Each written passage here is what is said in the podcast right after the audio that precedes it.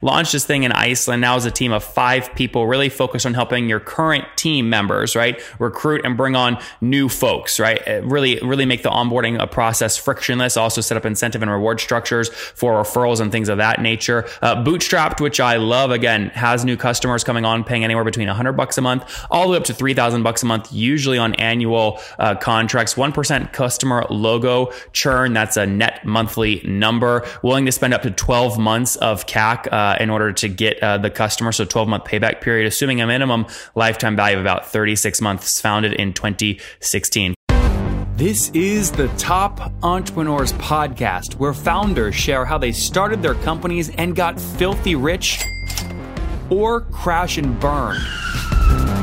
Each episode features revenue numbers, customer counts, and other insider information that creates business news headlines. We went from a couple of hundred thousand dollars to 2.7 million. I had no money when I started the company. It was 160 million dollars, which is the size of many IPOs. We're bootstrapped. We have like uh, 22,000 customers. With over 5 million downloads in a very short amount of time, major outlets like Inc. are calling us the fastest growing business show on iTunes. I'm your host, Nathan Latka, and here's today's episode. Hello, everyone. My guest today is Christian Christensen. He's the CEO and co-founder of a company called 50skills.com, which is transforming the way businesses find and hire people. Christian, are you ready to take us to the top? Sure am. All right. Tell us more about the company. What do you guys do and how do you make money? Yeah, so in a nutshell, uh, 50 Skills is a recruiting software. Uh, what we do, which is a little bit uh, different from other recruiting softwares out there, is that we connect directly with messaging platforms. So companies using Facebook Workplace, using Slack, uh, it integrates directly with those um, and kind of changes the way people think about recruiting um, in, in a word that we call conversational recruiting, which is a new trend that's happening in the market. And is it a SaaS model or is it you know 10% of first year salary kind of kind of set up? It's a SaaS model, so companies are paying typically 12 months in advance uh, for sub- subscription of the service. Uh, and then there's an optional integration fee. So a lot of the companies use the software also to onboard new candidates. Uh, so it can, can, be for different types of software they have. It can be checklists of things that they want to occur.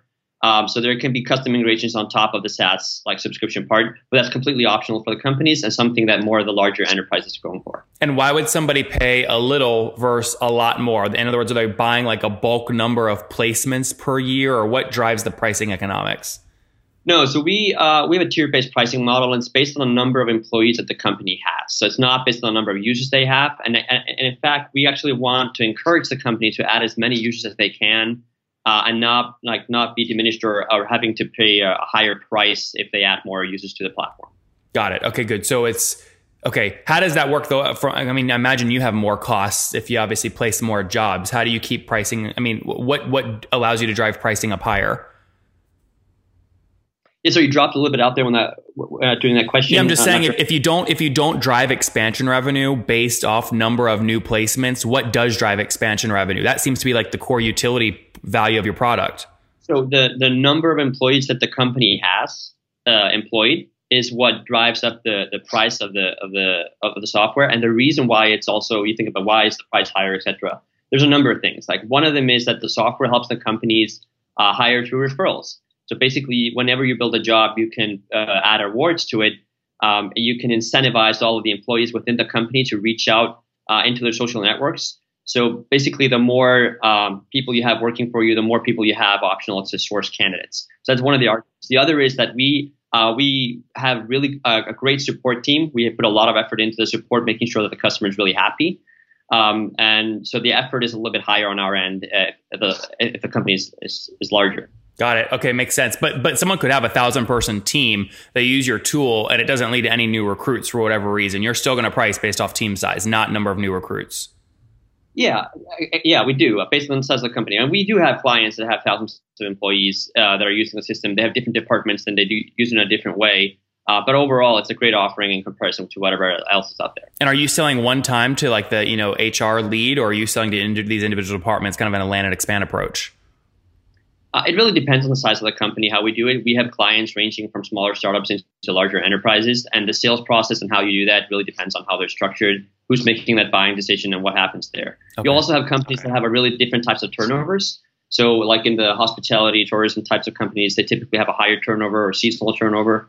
Um, and and the hiring process is different there from companies that maybe have you know people stay there for 10 years and don't don't move uh, the job afterwards. Mm-hmm. and and i don't want to go down every customer cohort. I'm sure you have many and you break them up but on average what would you say one of these customers is paying you per month yeah so typically our price again the pricing is based on number of employees. So it's it, clients are typically paying somewhere between uh, 100 to $3000 a month for the services. Got it. Okay good. I mean that's that's a pretty big range. Are you more enterprise at 3000 a month or more more smb at 100 a month? Yeah, the 100 is more like the the smaller startups that are using it for their hires, but most of our clients are, are closer to the maybe 500 uh, to 5,000 employee range. So that's our target market. But we've gotten a lot of interest from smaller startups that just raised funding, uh, growing fast. They love to use Slack, love to use Workplace, and sure. they really want to integrate perfectly with that. So we've gotten a lot of like inbound leads for that kind of stuff although our focus has been more on the 500 5k market. I'm, I'm just trying to get at so, so a more accurate average might be closer to 3000 than 100 bucks a month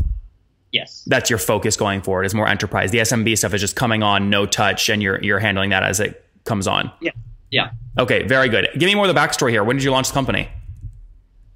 So company is about two years old uh, with our kind of reaching out of beta in October last year. And since then we've been growing pretty fast. Okay. And what's pretty fast? Uh, I mean, we, going, we uh, I was just say going going just to be clear, going from a dollar to two dollars is 100 percent growth. Many would call that very fast. Who are doing currently 100 million in revenue. So it doesn't mean much when you say growing fast. Yeah, yeah. I, I mean, I, on the I, in, in, instead of disclosing the the customer amounts that we have, we're about 30 percent growth rate per month right now. Okay. Uh, again, it doesn't. It doesn't. Uh, I, I, always wonder why founders, especially ones that are young, say that because it doesn't mean much. Again, if you're going from a dollar to two dollars, it means much more when you know these CEOs come on doing a hundred million in revenue and say, "Hey, we've figured out a way to stabilize around thirty to forty percent year over year growth." So um, we'll move on past that. Uh, I just I want to call that out because I have to obviously be fair that way. Walk me through your first few customers that you got. How did you get them? Did you come from an agency and you brought them on? Where'd you get them? Yeah. Um, the first customers that we got on board was just through our networks. We just used referrals. We looked at companies that we knew that were growing, you know, kind of, you know, in some cases just begging them to try the software just to, you know, help us build it out. And once that started out, we got some great feedback. We were able to iterate. Uh, once that happens, we had some word of mouth happening, and then we tried a few different strategies. So currently, there's like three things that we do to find, find clients in the B2B space. One of them is just uh, with outbound leads that we look at sources of what's a good trigger mechanism for us to reach out to companies. And there are a few in the hiring space that we've, we've tried out that, that's worked, you know, in a, in a, in a decent manner.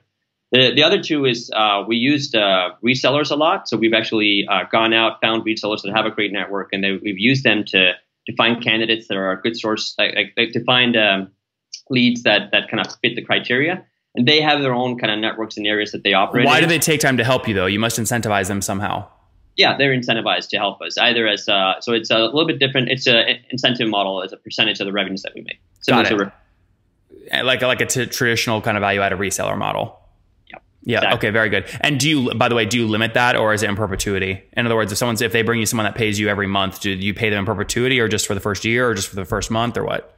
We have a structure on all the revenues that they bring in from the clients. Uh, it typically works on a 12 month basis, like all okay. the revenues they bring in on that period. Cool. But there's different types of structures that we have depending on what kind of like the reseller partner we're working with. Yeah, no, I asked that question. A lot of these SaaS CEOs will do on a, on a you know uh, a kickback like that in perpetuity, which essentially locks your margins into much lower margins than what you'd see. Versus if you just do it for 12 months, at least you have some margin gains after the first 12 months pass, right? Yeah, um, interesting. Okay, good. And then um, walk me through team size today. How many of you guys are there and where are you based? Yeah, so our, our team is, is relatively lean right now. We're five people full time, but then we have a few entities that are working with us uh, in some of the integrations as backup. And these are just kind of really high scalable ones, but like five people working full time just on the product core part of it. Okay. Uh, and we have the, the resellers worldwide, uh, which are now a few dozen.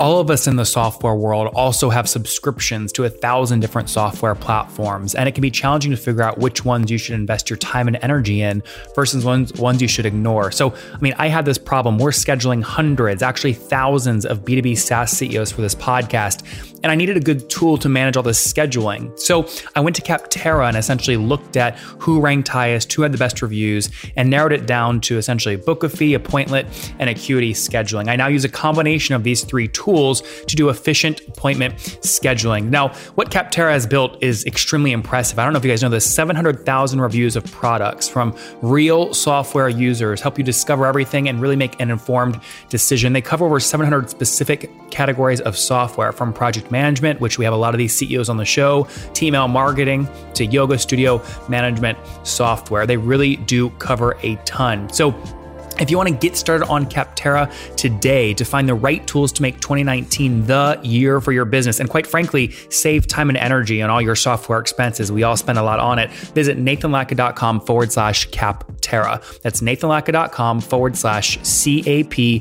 T E R R A to get started today. Totally free. Where is your team based? We have offices in Iceland and in Boston. Okay, good. So Iceland and Boston, good. And I, are you from Iceland? I am, yes. Okay, good. Is there any strategic value to having people over there, like lower cost of capital or some specialized skill? I think the one of the main values of having and growing the company as Iceland is that the, company, the country is generally uh, heterogeneous. So when you have new things and you're testing them out, it's really easy to do experiments and get a, a good feeling if what you're doing is working or not.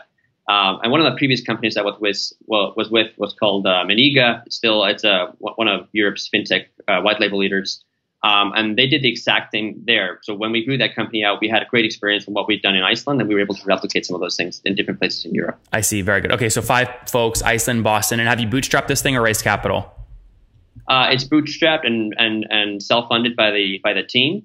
Uh, we've had some investors that have shown interest in coming on board. We've gotten like some some small injunction from angels that we were uh, interested about taking on, but we decided not to do it, and we're still bootstrapped and uh, we don't re- require the funding for our growth parts. That's great. I love that. I love it. So cash flow positive today, then you have to yeah. be. Yeah, yeah, unless unless you're putting more money in yourself every month. Yeah, no, it's completely cash flow positive. That's great. And what have you scaled to two years in? How many customers are you serving? Uh, we don't disclose the number of clients that we have. Is that because it's really low? Uh, no, we just don't disclose it. It's just a policy that we have. Uh, we discussed it a number of times, like what what are the kind of stuff that we want to put out there. Uh, and currently, uh, we decided as a team that we don't put those numbers out officially. Yeah, everyone discusses this, so it's a valuable lesson. So instead of revealing the number, walk me through the thought process. You obviously said it's strategic to put it out for this reason, and someone else said it's not strategic for this reason, and then not strategic's one. So walk me through the thought process. Yeah, there's a number of things. I think you know, as a company, you're always thinking about what is the type of value that when you're bringing to your to when you're kind of talking about your company and marketing and etc. And I think our focus has wanted to be to talk about the service that we provide, the problems that we're solving, those sorts of things, rather than putting the focus exactly on the types of number of clients that we have, revenues, so people can basically put it in a spreadsheet and try to figure out where we are, how big we are, and use that numbers uh, against us for whatever reason. So that's one of the like the arguments kind of back and forth on these things. Obviously, it's great if you can come out and you can say we have ten thousand clients. Uh, why would that be? Why would that be great? Sorry. Why would that be great? To uh, to mention the number of, of, clients that you have? Yeah, why would it be great to come out and say we have ten that here? You know, we have ten thousand customers. Blah blah blah. I think for a lot of people um, in the buying process, they're often looking for validation that the, the what they're looking at is something that other people have bought before. It might be in the same verticals that they're in. Uh, yeah, this is human nature, by the way, right? Groupthink.